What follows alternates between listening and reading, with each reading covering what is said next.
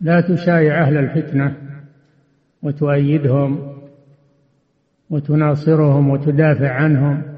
نعم.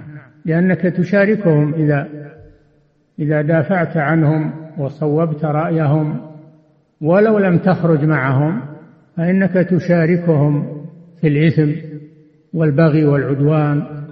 والآن فيه من يؤيد أهل التفجيرات وأهل التخريب. يسمي هذا جهادا في سبيل الله. يقتلون في المسلمين ويدمرون ويروعون المسلمين ويقولون هذا جهاد في سبيل الله ويدافعون عنهم. هؤلاء مثلهم في الحكم والعياذ بالله. لأنهم أيدوهم وصوبوا رأيهم المسألة فيها خطر عظيم. تشاركهم ولو ولو لم تحمل السلاح معهم. بسبب أنك تأيدهم تصوب رأيهم. بل أشد من ذلك إنك تصف عملهم بالجهاد في سبيل الله. نعم. أي نعم. من أحب فعال قوم كان كمن عمل. فإن كان خيرا فله مثل مثل أجرهم. وإن كان شرا فله مثل إزرهم وإثمهم والعياذ بالله.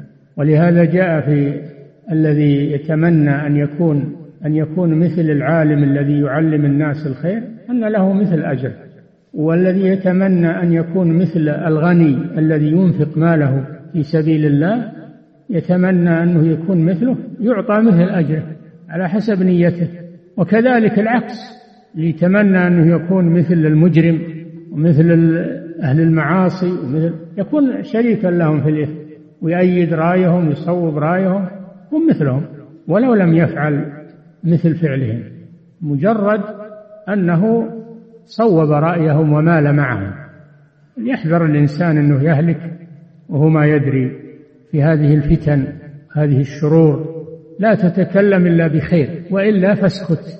في هذه الفتن وهذه الشرور لا تتكلم إلا بما فيه خير ونفع وكف للفتنة وإلا فاسكت لتسلم.